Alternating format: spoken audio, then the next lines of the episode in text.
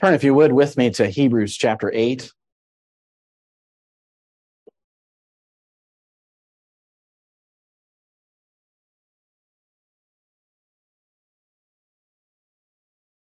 Hebrews chapter 8. Did want to mention uh, as well, I think many of us are aware, perhaps all of us, but we want to rejoice with the Mitchells in a marriage of Jordan to Colin beautiful wedding and thankful for God's establishing a new home and uh, bringing a son in law into theirs, brother in law. Thankful for the Lord's goodness to you all, and we rejoice with you. And we have a couple more coming weddings, that is, which is a good thing. Hebrews chapter 8 in your Bible, we have been looking at the subject of reconciliation and we're going to turn to focus on the reconciler.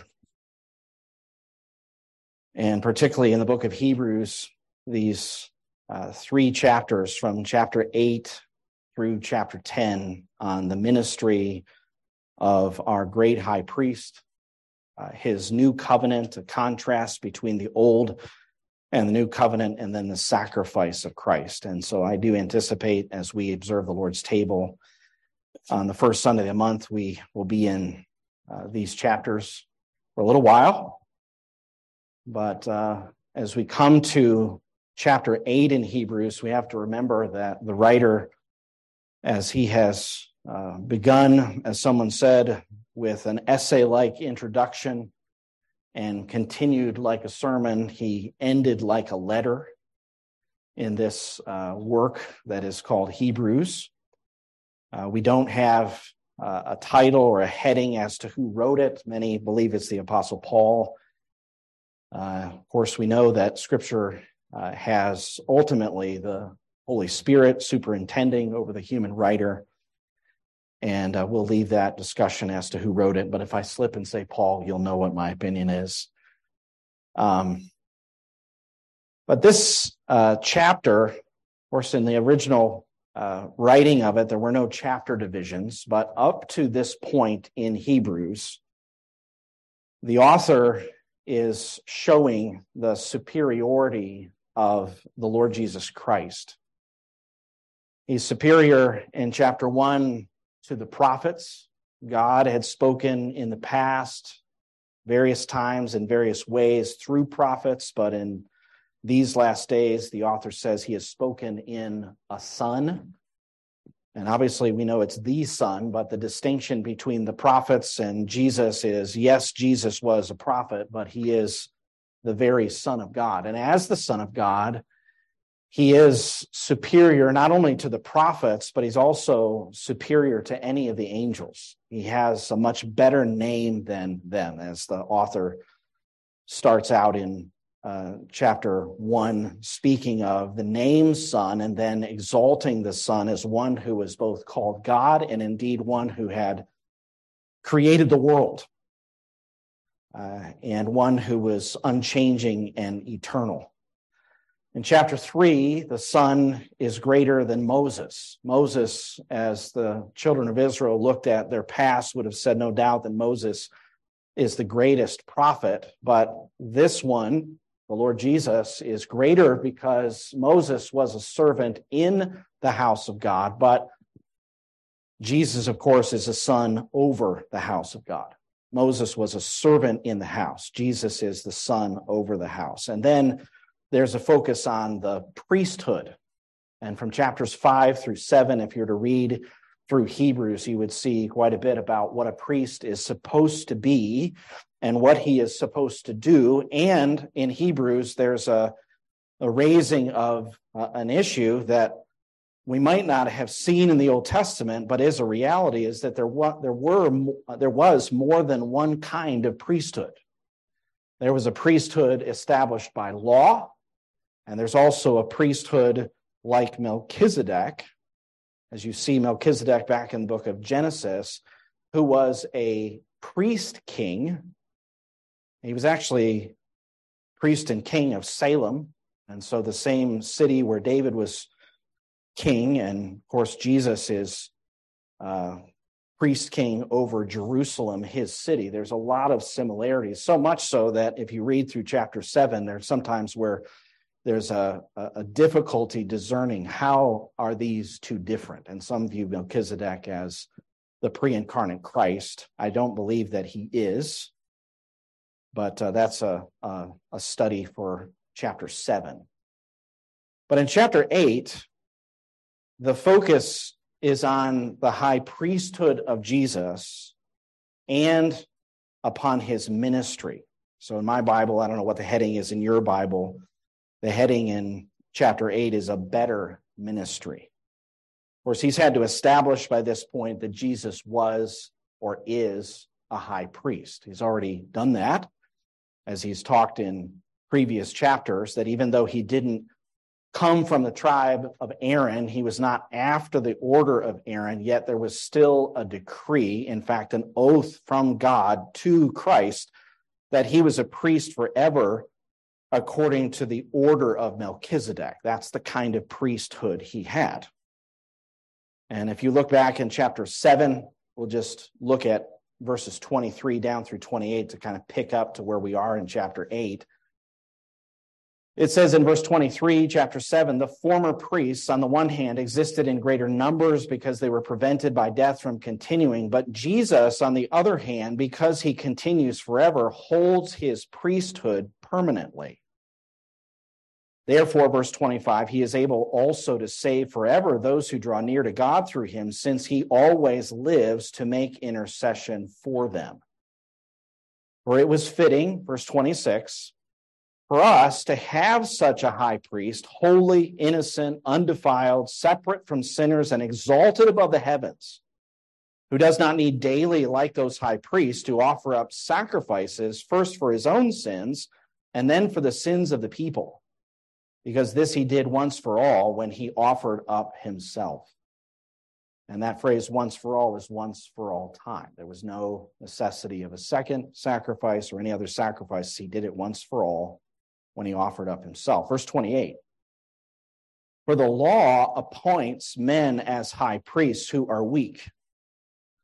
But the word of the oath, which came after the law, appoints a son made perfect forever. And there it is again, that word son that draws attention to the unique relationship that Jesus has with the Father. He is the Son of God. And even as you read through the Old Testament, you see that term son associated with the Messiah. It's associated in Psalm 2 with the Messiah, and the Messiah was a king. But in this case, the focus is on the priesthood of Christ. Now, if you were to, to stop and think about the Gospels for a second, did Jesus ever exercise priestly ministry in the Gospels? Now, there's a really obvious, if we read through the book of Hebrews, way in which he exercised his priestly ministry, and that is he offered up his sacrifice. And it was the sacrifice of himself. So that's that's an obvious one. That's one point the writer of Hebrews makes. But where's the what's the realm of the priest? What's the normal daily activities of the high priest? Well, he's he's in the temple. He's offering sacrifices. In fact, some would say that's even the essence of what a priest is is to offer sacrifices. That's what priests did. They were a, a mediator between uh, man and God, and appointed so in the law for that reason. So, did Jesus ever show up in the temple? And you remember he did. And he actually exercised authority in the temple by clearing out the temple on more than one occasion. And they questioned as to whether or not he had that authority. And before he would give them the answer to that question, he then posed a question to them. What, what do you think about the baptism of John? And of course, they had a conundrum because they didn't accept John, but the people did. And so if they answered one way or another, they were going to be in trouble. If it was from God, if John's baptism was from God, he could ask them why they didn't submit to it. But they didn't answer that question. And so Jesus didn't give them an answer to their question. But Jesus was and is high priest. And beyond that, he's the Lord of the temple. So he did exercise authority in the temple. And he really is a high priest. If someone asked you, Do you have a priest? You might say, Well, no, I don't believe that, you know, that we should have priests. You might be thinking of an earthly institution that has priests as their leaders. But I do have a high priest. And so do you if you know Jesus Christ. Not only is he Savior, not only is he Lord, but he is high priest. And we are to come to God through our high priest, that high priest who is our mediator. And so as you look at the book of Hebrews, Hebrews is really focused in on that Old Testament institution of the priesthood in this section and how a priest ought to operate. And in verses one through six of this chapter, is talking about the ministry of the high priest. So let's read verses one through six. He's kind of summarizing and looking back and moving forward in his arguments about the superiority of Christ. Verse one, he says, Now the main point in what has been said is this we have present reality such a high priest. When it says such, what kind of high priest? Well, it's a high priest who was, verse 28, based upon the word of an oath. God declared him to be the high priest and forever. And he was also, if you look back at verse 26, holy, innocent, undefiled, separate from sinners, and exalted above the heavens. That's, that's an explanation of no earthly high priest. No earthly high priest could, even if they were a good high priest, and there were some, they could not bear that kind of a description as Jesus could. So back to verse one. Now, the main point in what has been said is this we have such a high priest who has taken his seat at the right hand of the throne of the majesty in the heavens. So not only does he have a present ministry as priest, but his priesthood is heavenly and exalted to the very throne of God. When it says that he's seated at the right hand of the throne of the majesty in heavens, the word majesty refers, I believe, to God himself. And so, as we understand the Trinity, this is God the Father and Christ taking his rightful seat upon the throne as well at the right hand of the Father. And then the writer says, a minister in the sanctuary and in the true tabernacle which the Lord pitched, not man. And we know that man pitched a tabernacle or he set up the tabernacle. We know that he was commanded to do so. Uh, we understand even from this passage that the Lord gave direction as to what to do, but this passage says that our high priest is a minister in the sanctuary and in the true tabernacle. Now, does that make the other one false? I don't think he would say it's false, but he's going to say some things later on and has said some things before to help us understand what that tabernacle was all about. Look at verse 3. For every high priest is appointed to offer both gifts and sacrifices, so it is necessary that this high priest also have something to offer. Now, if he were on earth, he would not be a priest at all, since there are those who offer the gifts according to the law. And here's a key, key verse here who serve, that is, the priests on earth, serve as a copy or serve rather a copy and a shadow of the heavenly things. Just as Moses was warned by God when he was about to erect the tabernacle, for see, he says, that you make all things according to the pattern which was shown to you on the mountain. But now he has obtained a more excellent ministry as much as he is also the mediator of a better covenant, which has been enacted on better promises. And I think verse six kind of puts us into the deep end. There's a lot to think about there. But very basically, with the first verses here, we've been taught that we have a high priest. We have such a high priest, described as the writer of Hebrews does, sinless, holy, undefiled, separated from sinners, exalted above the heavens. His priesthood is in a heavenly sanctuary, the true tabernacle. And we find out a little bit later in the in the the passage about what earthly things are to be in connection with those heavenly realities. We'll talk about that in just a moment. Verse 4 this priest that we have who ministers in the true sanctuary, if he was on earth, he, he would not be a priest at all because there are priests who are offering gifts according to the law. So there are there are earthly realities that he does not share. He did not offer sacrifices as they did at the tabernacle or the temple. But he still offered a sacrifice. And he's going to come to that as he continues through Hebrews. But then he explains that earthly ministry, that earthly ministry of the priesthood. Because in verse 5, sometimes we think of the shadow of the tabernacle as referencing heaven, but he's actually talking about priests. Verse 5 who serve a copy and shadow of the heavenly things. Okay, so you've got Christ who's ministering in the true tabernacle, and, and that is casting a shadow upon the earth. There's a shadow of that with earthly priests, earthly sacrifices. And you could say, based upon what he teaches later, the tabernacle itself. That earthly worship and that earthly system is a shadow and a copy of a heavenly reality. And so there's a shadow being cast.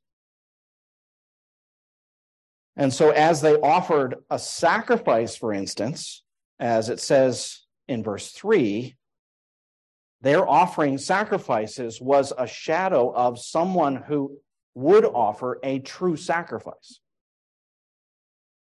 Okay, if if if if we could think of it this way, it's like this living and moving picture on earth of something that Christ himself would do and indeed did in the true sanctuary and tabernacle in heaven.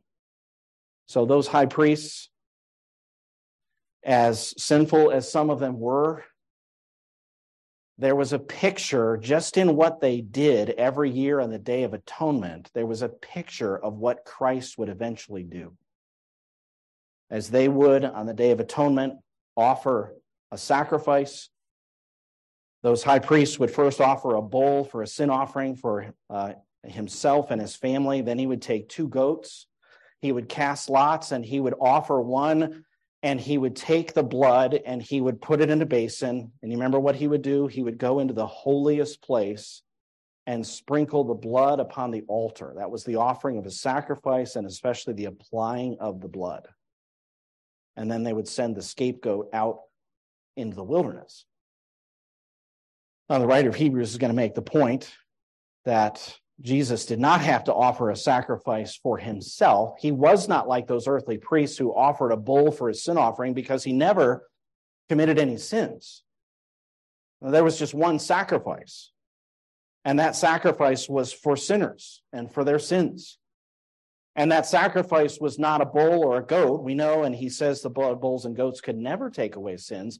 It was himself, it was the body that God had given him that he offered for himself, uh, himself to God.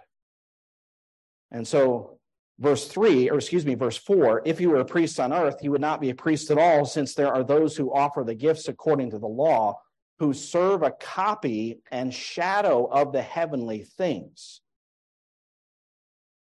And then we have this critical instruction that's given by God to Moses that really helps us to see that the gospel, to a certain extent, was being preached through the tabernacle long before Jesus ever came. Why do I say that? Because in verse 5 it says, Just as Moses was warned by God when he was about to erect the tabernacle, for see, he says, that you make all things according to the pattern which was shown you on the mountain. What's going on? Well, the Lord, in giving the instructions to Moses for whether it's the priesthood or the tabernacle or any of the details, God had intended to convey truth through that living picture. And Moses was not to deviate. He was not to use his imagination. He was not to come up with some idea that maybe we could do some something in the tabernacle here and make this more ornate or change the location of something because God was intending through the tabernacle to communicate truth. And that's why he said to Moses, See, again, end of verse 5, that you make all things according to the pattern which was shown you on the mountain. You can't be innovative when it comes to the worship of God. You can't be innovative when it comes to this picture of what Christ is going to come to do. And if you've ever gone through a study, careful study of what the tabernacle was like and what the priest did, there are lots of pictures of the work of Christ. And one of those pictures is the offering of sacrifice. Every high priest offers a sacrifice. So Christ, too, as a high priest, is going to offer a sacrifice. And that sacrifice was for the sins of the people. And as he offered sacrifice for the sins of the people, Jesus only had to do it once, but what did the high priests have to do? They had to offer sacrifice year after year after year after year after year because there was no sacrifice that was effective, truly effective. And I remember hearing someone preach on that very theme, and we're going to get into the sacrifice later on in these chapters, but remember someone talking about those sacrifices and how the high priest, if he was a believing high priest, he would he would prepare all the sacrifice, he would offer the bull for himself and his family, and then he would take the scapegoat and the other goat, and he would prepare that sacrifice, kill the one goat, take the blood, and while the altar of incense was smoking and sending that aroma into the holiest of holies, he would enter with that basin and the hyssop, and he would walk in and he would sprinkle the blood on the mercy seat, the Ark of the Covenant. And if it was a high priest who had served various years consecutively, he would have been there the last year. And there would have been dried blood from the previous sacrifices, unless for some reason they cleaned it off. But if if he had been in there the year before and he came in there again and he did that every year of his ministry until the very end of the time that he could, remember this person saying, if they were thinking and anticipating, they would they would have to say, there has to be something more. There has to be something more than this. And indeed, there is. That was a shadow. But the sacrifice of Christ was the reality.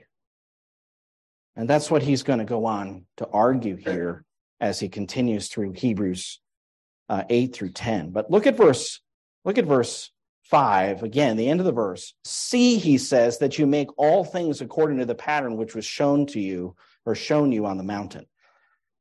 Not only did Moses have to follow instructions regarding the pattern of the tabernacle, but even the practice of worship, they could not innovate. They could not come up with a new idea. In fact, very early on in Israel's history, when someone did come up with a new idea and decided to try to offer worship in a way that God had not commanded, what do you see happening? Nadab and Abihu were struck dead immediately. Fire came out and he executed them for their failure to obey God's word.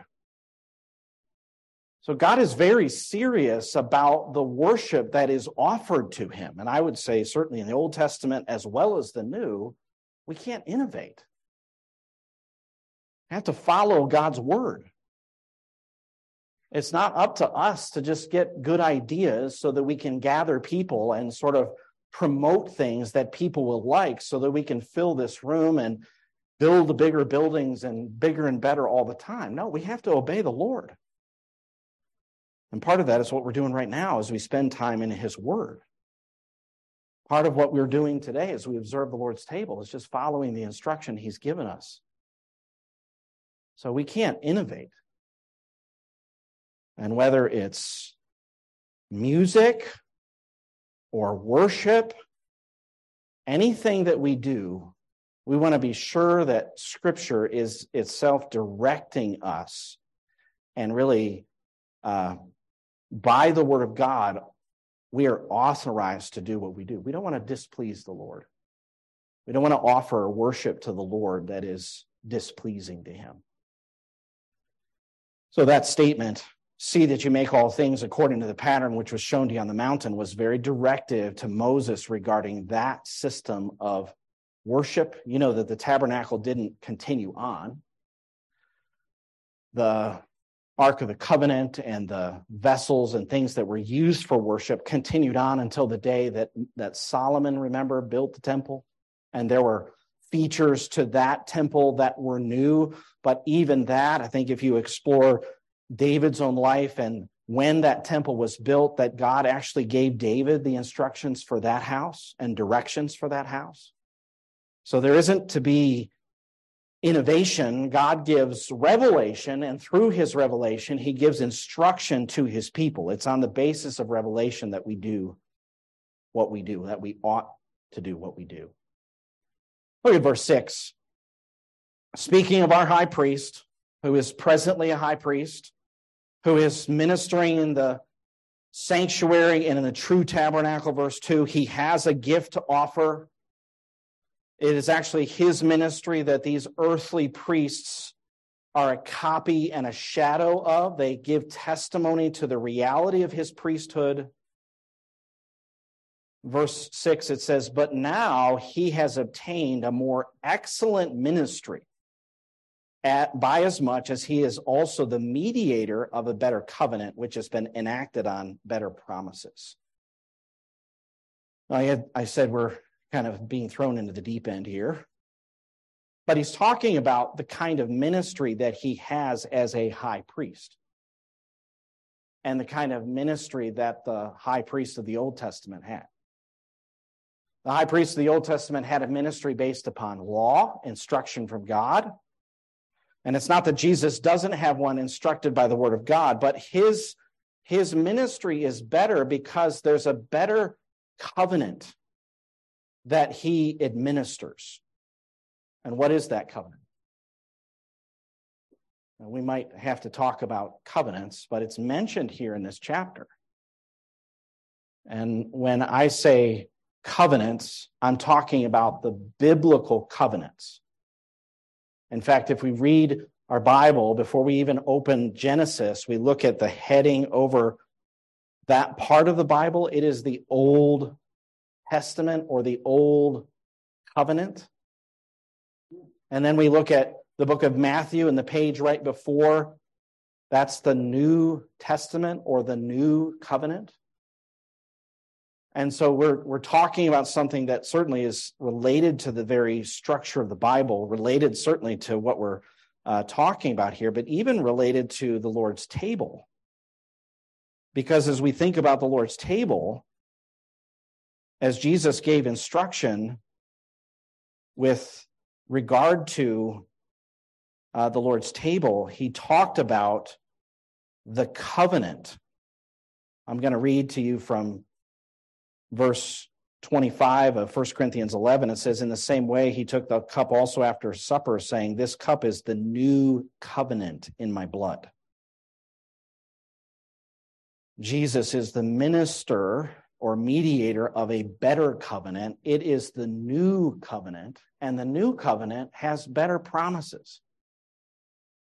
And the new covenant is made reference to in this chapter. In fact, the next heading in my Bible, I don't know about your Bible, but the next heading in my Bible, starting in verse 7, is a new covenant.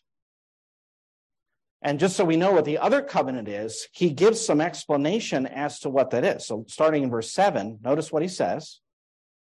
He says, For if that first covenant had been faultless, there would have been no occasion sought for a second. For finding fault with them, he says, Behold, days are coming, says the Lord, when I will effect a new covenant with the house of Israel and with the house of Judah. Okay, so it's a new covenant with, at the time that he's speaking, two nations that were originally one. It was Israel, but they'd been divided into two. But notice in verse 9, he talks about the other covenant. Verse 9, he says, Not like the covenant which I made with their fathers on the day when I took them by the hand to lead them out of the land of Egypt. For they did not continue in my covenant, and I did not care for them, says the Lord. So, what covenant are we talking about? We're talking about the covenant that we associate with the Ten Commandments, the covenant that's sometimes called the Mosaic covenant. That's the Old Testament or the Old Covenant, the covenant that had laws connected with it, laws given by God for the people to obey. And this really is part of understanding our Bible because we're talking about, when we say Old and New Testament, the Greek Christians in the early church, when they looked at the revelation that God had given, that's how they characterized the different portions of the Bible. That's an interpretation. This is the new covenant, Matthew through Revelation. And Genesis through Malachi is the old covenant. If you want to turn back with me for a moment to Exodus chapter 19, turn, if you would, back to Exodus chapter 19. There's a proposal that God makes for that covenant. Exodus 19.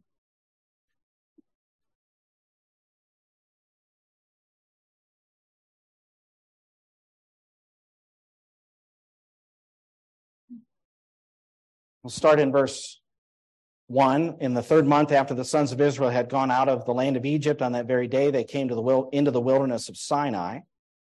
When they set out from rephidim they came to the wilderness of sinai and camped in the wilderness and there israel camped in front of the mountain.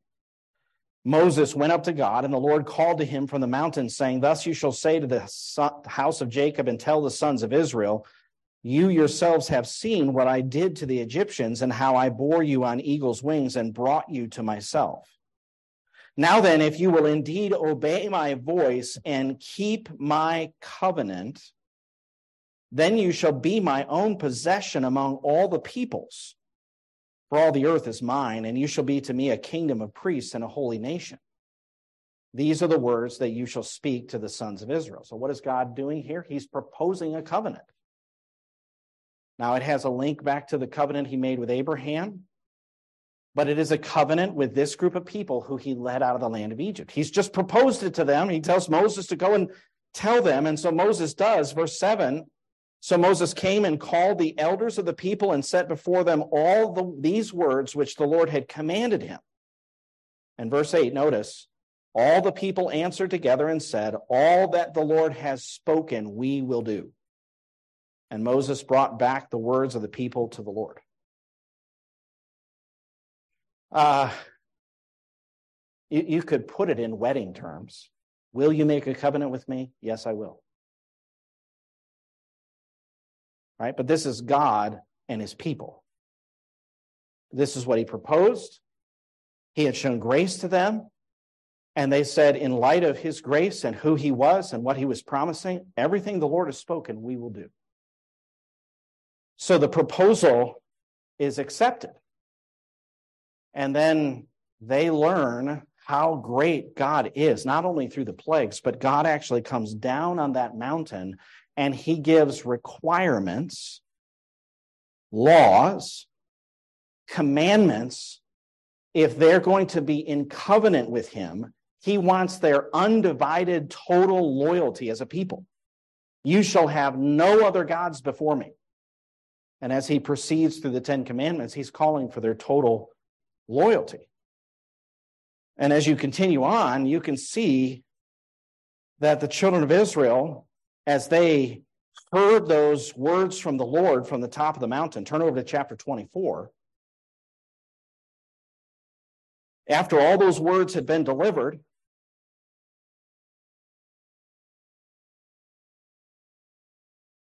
verse 3 of chapter 24, it says, Then Moses came and recounted to the people all the words of the Lord and all the ordinances. And all the people answered with one voice and said, All the words which the Lord has spoken, we will do. He proposed it. He set down the qualifications, the commandments, and they said, Everything the Lord has spoken, we'll do. They agreed. They, they put the ring on the finger and, and they said, Yes, we, we'll do this.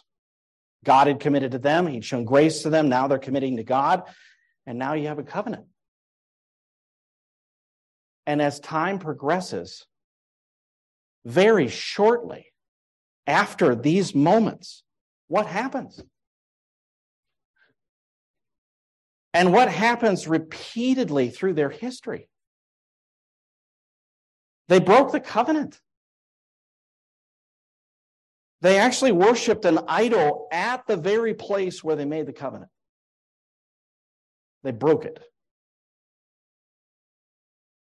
And really, the study of Israel through the Old Testament is a study of covenant unfaithfulness, covenant faithfulness for a time, but then covenant unfaithfulness, and then faithfulness for a time.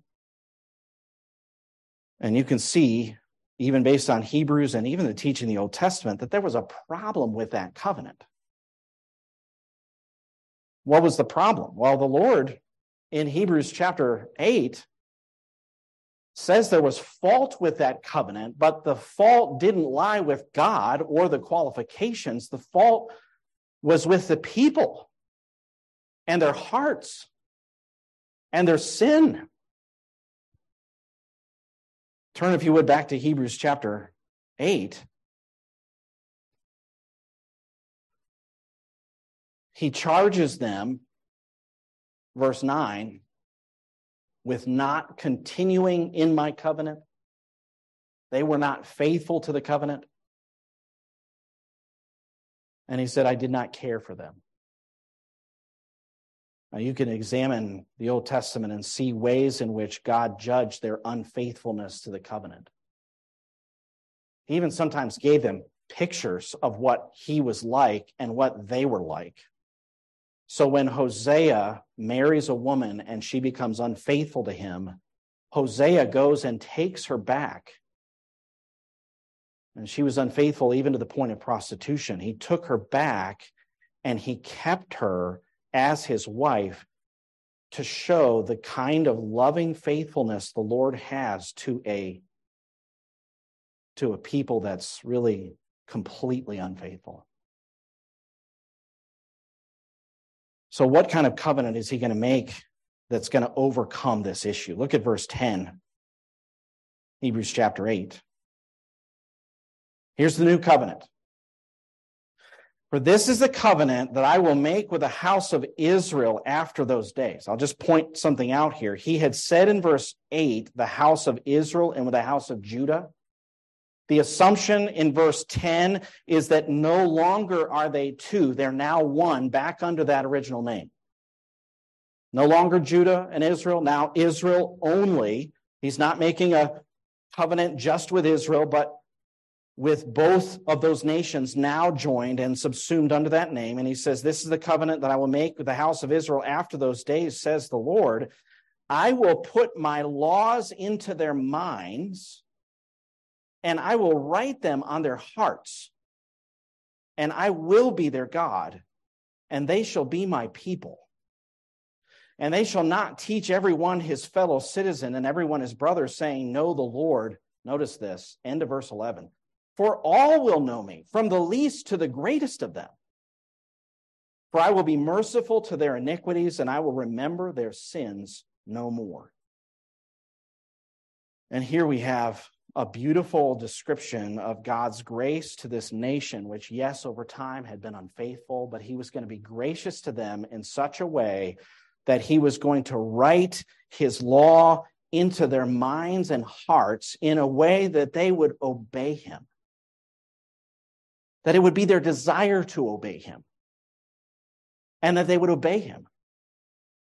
And that there would be, as someone called it, a consummation of this relationship that he intended for centuries and centuries, that he would be their God and that they would be his people.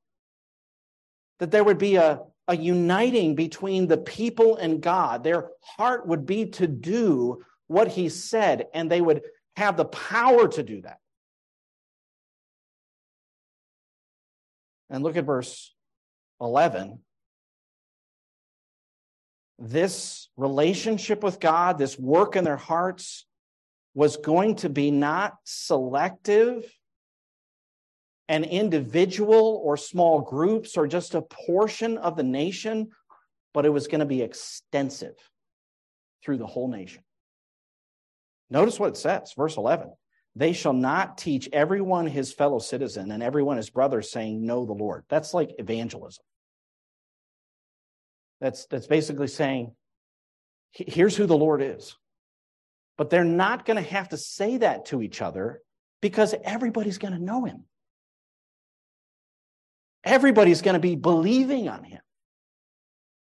The kind of covenant that God has planned for his people, the house of Israel, is a kind of covenant where he works in their hearts, he writes the law in their hearts, their minds, so that they want to obey. He's going to be their God. They're going to be his people. There will be a covenant relationship truly.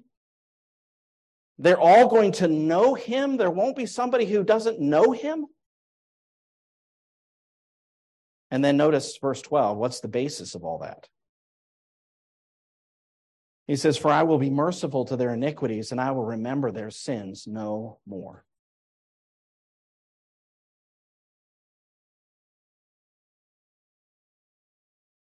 And if you read through Old Testament history and read that statement, that's quite a statement.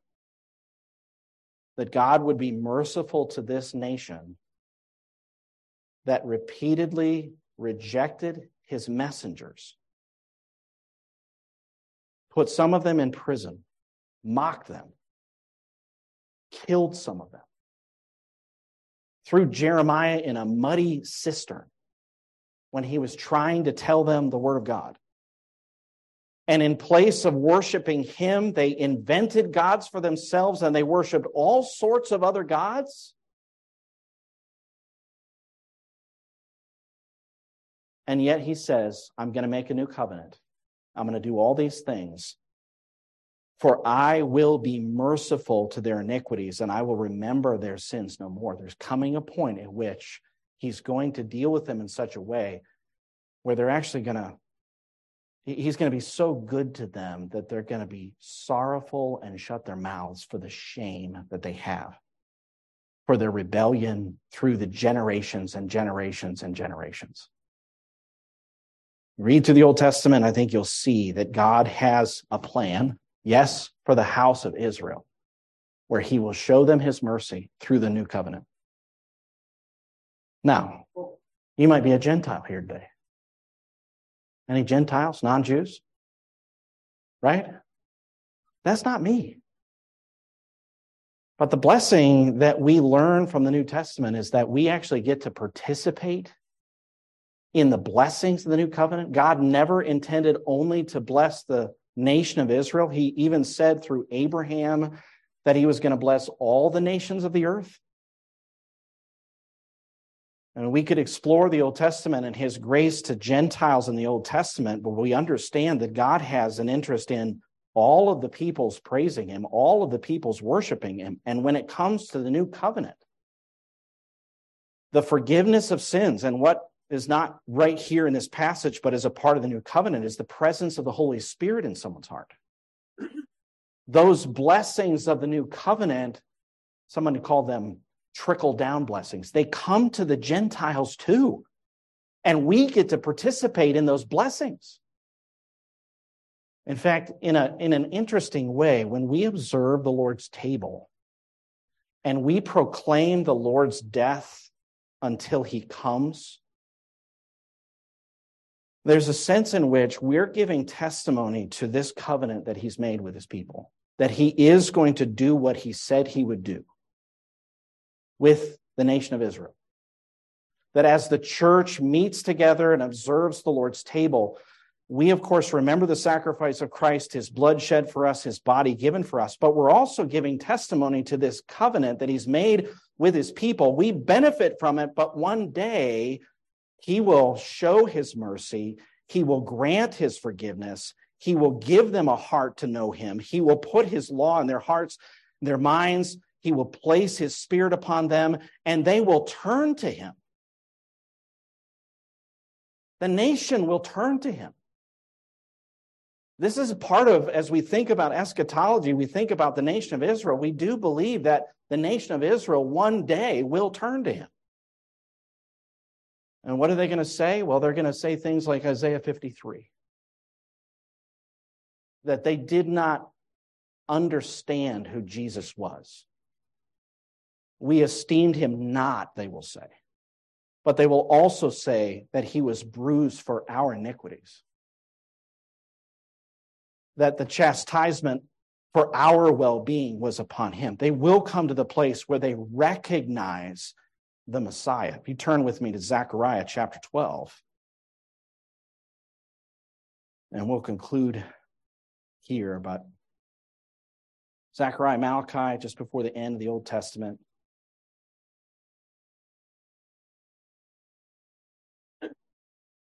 Notice verse 10 I will pour out on the house of David and on the inhabitants of Jerusalem the spirit of grace and of supplication, so that they will look on me whom they have pierced. And they will mourn for him as one mourns for an only son. And they will weep bitterly over him like the bitter weeping over a firstborn. And in that day, there will be a great mourning in Jerusalem like the mourning of Hadadrimmon in the, in the plain of Megiddo. I believe that was Josiah. When Josiah died, the land, verse 12, will mourn every family by itself, the family of the house of David by itself, and their wives by themselves, the family of the house of Nathan by itself, and their wives by themselves, the family of the house of Levi by itself, and their wives by themselves, the family of the Shimeites by itself, and their wives by themselves, all the families that remain, every family by itself, and their wives by themselves why such an emphasis on the sorrow? And, and what is that last part talking about? Have you ever been in a place where you just you just couldn't talk to someone else? And you just didn't want to be around someone else? Not because you didn't love them or but because you were so sorrowful for something that you just had to be alone? You just couldn't be with other people because of the sorrow that you're experiencing. You didn't want someone else seeing you sobbing uncontrollably. Un- uncontrollably. I believe what he's talking about here is really the sorrow that they have for their rejection of the one whom they pierced. God is going to bring them to that place. And as we observe the Lord's table, we remember what Christ did for us and we praise him for the blood that's shed for our sins and the body that's given as a sacrifice for us. But if you've ever noticed in 1 Corinthians 11, we're also doing something when we observe the Lord's table. We're proclaiming the Lord's death until he comes. Paul said in verse 26 of 1 Corinthians 11, For as often as you eat this bread and drink the cup, you proclaim the Lord's death until he comes that death that was the inauguration of the new covenant, which will have its fulfillment when his people turn to him. We anticipate that by grace. We proclaim it as we observe the Lord's table. So, as the Lord makes application of the truths that we've heard, I hope you see the significance a little bit more of what we're doing, even as we come and certainly the significance of what God is doing and what he did through our Savior, the Lord Jesus Christ. Let's have a word of prayer. Our Father in heaven, as we bow in your presence, we are thankful for your plan and your purpose. We are thankful that we have a great high priest who is interposed for us. He has interposed his blood, his sacrifice, so that we might not have to suffer but he suffered in our place. And we have the forgiveness of sins through what he has done. We thank you, Lord, for the magnitude of your mercy, which we learn about as we think about your mercy towards your people, Israel, but we know that we too are sinful and wicked and have been the recipients of your great mercy if we believed in Christ. And we pray that even now, as we observe the Lord's table, that you would be honored, that we would be grateful. And we pray in Jesus' name. Amen. I'd like to ask our deacons if you'd come, Mango, if you'd come, we prepare for the Lord's table.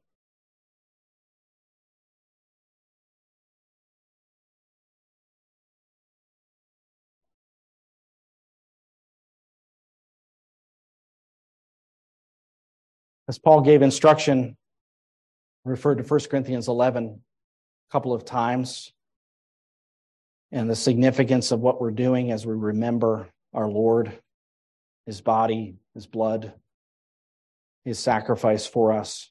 Paul warns the Corinthians. He says, Therefore, whoever eats the bread or drinks the cup of the Lord in an unworthy manner shall be guilty of the body and blood of the Lord. So you can actually sin in following this ordinance without considering yourself, without examining yourself. And so he says in verse 28 But a man must examine himself, and in so doing, he is to eat of the bread and drink of the cup. And so we certainly want to take some time before we observe this ordinance of the Lord to examine ourselves before Him, to make sure that we're in right relationship with Him. First of all, that we know Him, that you know him as your Lord and Savior. You turn from your sins and put your faith and trust in him alone. And then that you're walking in obedience. And really, the first step of obedience for the Christian, as they've come to know the Lord, is to be baptized. And so there's instruction in God's word that when a person professes Christ, comes to know the Lord, that that's the next step. And so you may be, and I know a, a number have even expressed to me uh, recently that they'd like to be baptized, and that's the right thing to do first. If you've done that and you're in right relationship to the Lord, and you're in right relationship to uh, one another, this is a communion. So as we gather together as a church, we want to make sure that we're right, first of all, with the Lord, but also with one another. And um, there are times, of course, that we may need to deal with things in relationships with one another where there's been some um, rupture in our relationship. We need to make sure that we make things right, confess our sin, ask for forgiveness, make sure there's nothing between me and my fellow uh, believer. But if we're right with the Lord, right with one another, uh, this time for examination is really just to consider our life before the Lord and ask the Lord, search me.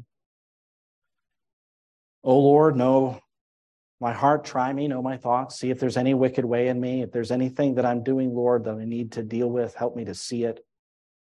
And I would just encourage you to pray that, but also trust that as He works in your conscience through the Word of God, that if He brings anything to mind, you know of anything, I encourage you to deal with that and then as you deal with that and as you partake today, remember that the Lord gave his body as a sacrifice for your sins. And he shed his blood so that you could be forgiven and rejoice in what he's done. Because he has made a way for you and me to be forgiven. And so communion may be a somber thing because we're examining ourselves, but it should be a joyful thing in that we know that if we do confess our sins, he is faithful and just to forgive us our sins, to cleanse us from unrighteousness. And it's because of the sacrifice that he made, the blood that he shed. Without the remission, uh, without the shedding of blood, there is no remission of sins. But with the shedding of blood, there is remission. And so his blood covers and he doesn't remember our sins anymore. He's not going to visit our sins with any kind of punishment because Jesus has taken that punishment for us. That's what we sang about today in that hymn of the month. And I hope that that will be an encouragement to, for us to meditate on as well. So let's take some moments and meditate on the Lord and examine ourselves before the Lord, make sure that we're right with Him, and then we'll give thanks and distribute and then partake together.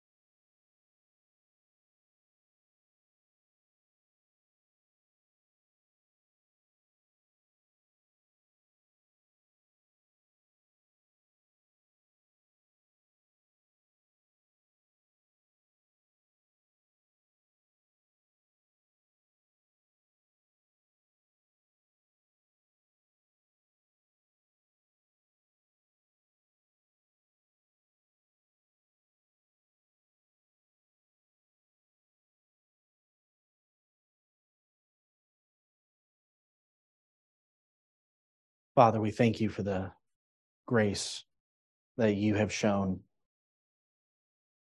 to us, giving us the knowledge of your Son, giving us a knowledge of the good news of the gospel, giving us a knowledge of forgiveness of sins. And we thank you today as well because we know that you have said in your word that you will have mercy on whom you'll have mercy and you harden whom you will. We've been recipients of your mercy today. It's based upon your choice, your kindness to us, which we did not, do not merit. And we thank you, Lord, that that was before the foundation of the world and if we've received your mercy, we know it has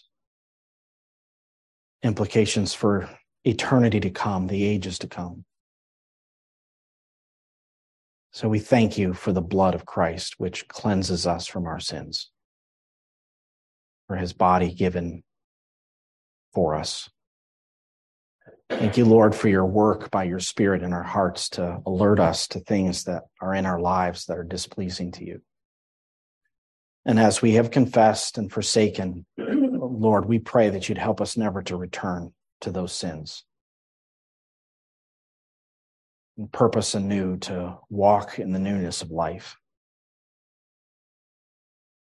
Lord, if someone's bent and direction is as one of your children is set upon evil and persistence in disobedience to you. We thank you, Lord, that you're a good father. And we would just ask, Lord, that you would deal as a good father to bring that child of yours into right relationship with yourself. We would certainly wish no one harm. But I think we all would say that when trials come and they turn us to you, that it's a good thing. We just pray that you do your work. And Lord, we know that you set your face against those who do evil and persist in that. And so we do pray that you would just govern your church.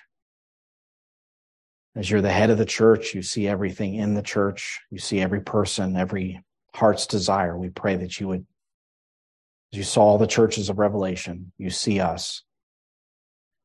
We pray that you would deal with us so that we might be pure and holy as a church. And we ask in Jesus' name, amen.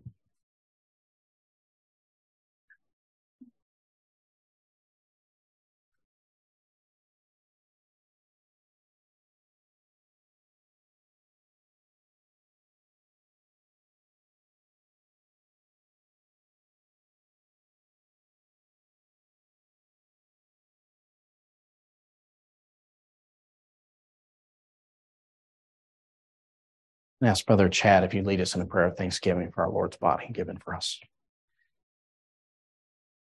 Father in heaven, Lord, we do thank you for this time that we can reflect and remember what your son did on the cross for us so many years ago. Body was bruised, broken, and beaten for us, spat upon, bloody. Lord, we do humbly come before you and thank you and thank you for your grace, your mercy. Thank you for the body that was all that was done on his. And he willingly gave that up for us, Lord. Jesus' name we ask. Amen.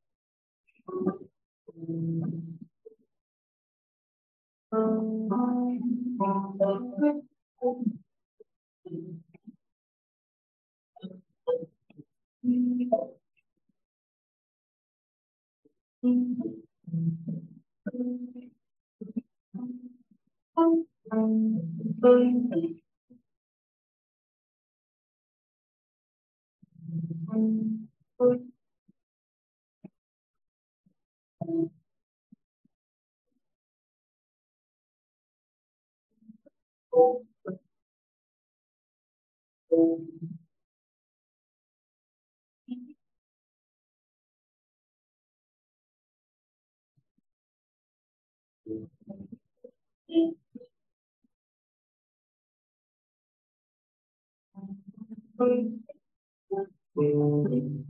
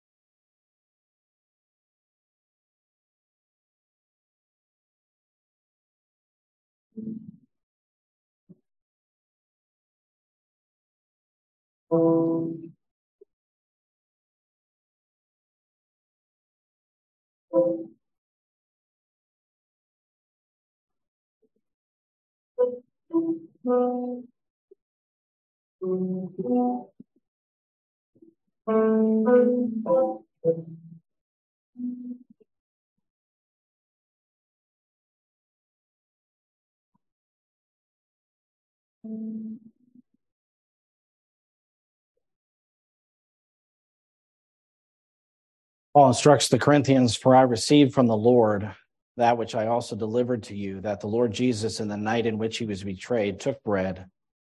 And when he had given thanks, he broke it and said, This is my body, which is for you. Do this in remembrance of me.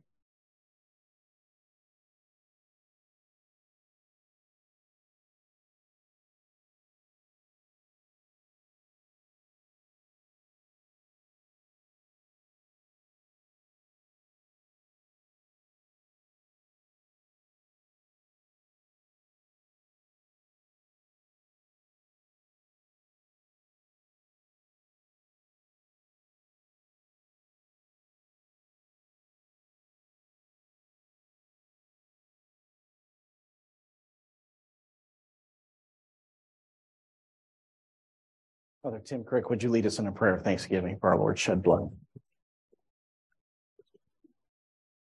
Our Father, we are thankful that you sent the Son. Lord, we're thankful that Christ did shed his blood on the cross. We know from your word that without the shedding of blood, there's no remission of sins. Lord, we have sinned aplenty. We do want to thank you from the bottom of our hearts for Christ's shed blood on our applied to our account that we might be cleansed, brought into the fold. We might someday join you in heaven. Encourage us, Lord, strengthen us. Give us a heart of joy because of all that you've done for us. In Jesus' name, amen. Amen. Mm-hmm.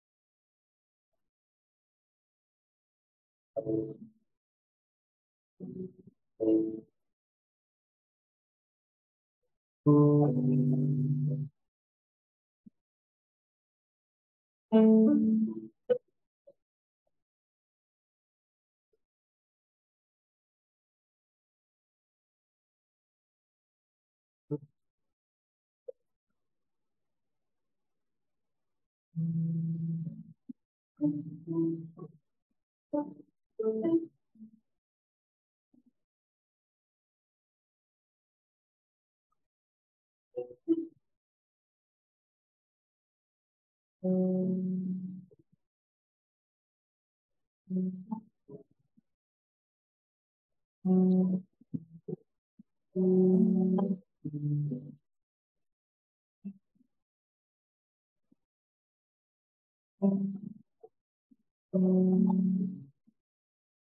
-hmm.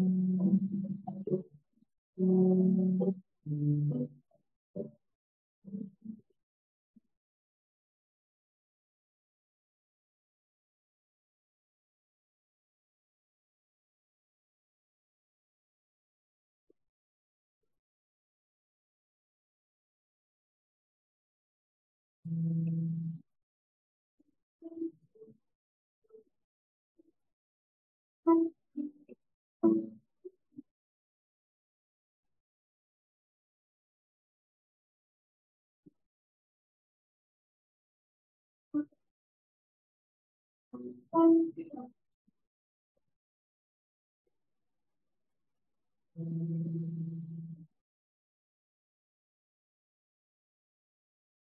Scripture says, in the same way, he took the cup also after supper, saying, This cup is the new covenant in my blood. Do this as often as you drink it in remembrance of me. For as often as you eat this bread and drink the cup, you proclaim the Lord's death until he comes.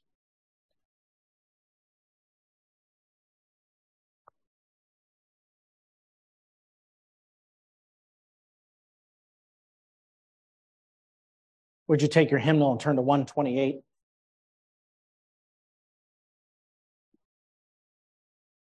Stand together with me and sing praise to our Lord and Savior. 128, Hallelujah. What a Savior.